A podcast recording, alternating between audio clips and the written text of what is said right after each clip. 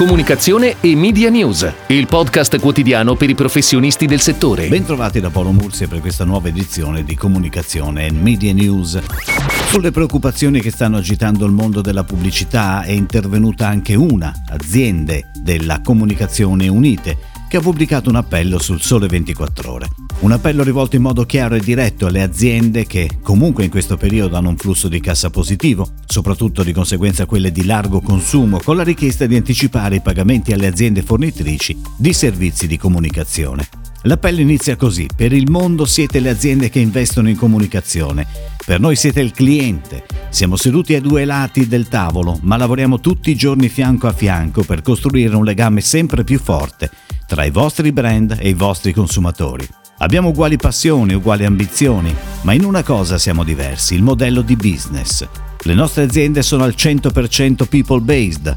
La parte più rilevante dei nostri costi sono gli stipendi delle persone che lavorano per noi e per voi. Incassiamo il valore delle nostre prestazioni molto dopo averne sostenuto i costi, che paghiamo ogni mese senza deroga. Ecco perché abbiamo bisogno di voi in questo momento. Questo è l'appello di una, una situazione certo difficile che sta coinvolgendo purtroppo anche altri paesi alle prese con l'emergenza Covid-19, come ad esempio la Francia, dove l'advertising praticamente è stato azzerato. Ed ora, come sempre, un'occhiata alle breaking news in arrivo dalle agenzie. Dal 21 marzo è tornato in tv e ora è pronta una campagna digital multisoggetto firmata da Tribe.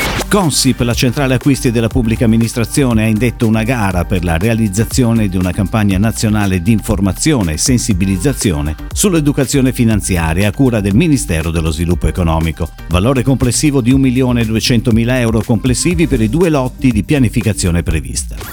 È online da ieri la campagna del viaggiatore goloso, denominata Il miglior ristorante è casa tua, iniziativa curata dall'agenzia IAM 11 2003.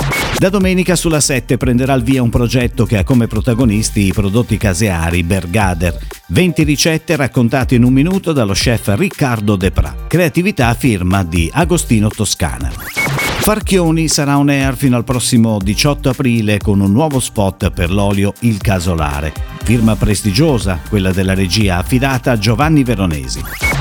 Parmacotto ha lanciato la campagna hashtag quello che conta, contestualizzata al periodo di emergenza, campagna studiata dall'agenzia Addi Store.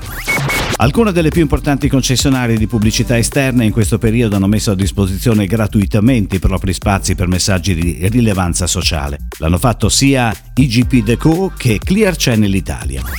Così fanno anche alcuni dei più importanti network televisivi internazionali. BBC, CNN e Euronews mettono a disposizione spazi pubblicitari gratuiti a grandi organizzazioni e ministeri nazionali della salute impegnati nella lotta al coronavirus. A proposito di televisioni, Sky TG24 ha inaugurato ieri il primo TG condotto da casa. I conduttori si alterneranno nella conduzione settimanale di un'ora di TG dalle proprie abitazioni, dove viene allestito uno studio che permette il normale svolgimento del TG, con servizi, contributi e interviste. Chiudiamo come sempre occupandoci di creatività, anzi purtroppo di quella che non vedremo. Già perché il Festival della Pubblicità di Cannes, l'evento più importante a livello mondiale dedicato alla creatività, quest'anno non ci sarà. Inizialmente spostato a fine ottobre, adesso è arrivata la comunicazione ufficiale che l'evento è stato annullato. Pare che nella scelta eh, ci sia anche l'intenzione forzata, evidentemente di grandi gruppi, di adottare una severa revisione dei costi. È tutto, grazie. Comunicazione e Media News torna domani. Comunicazione e Media News, il podcast quotidiano per i professionisti del settore.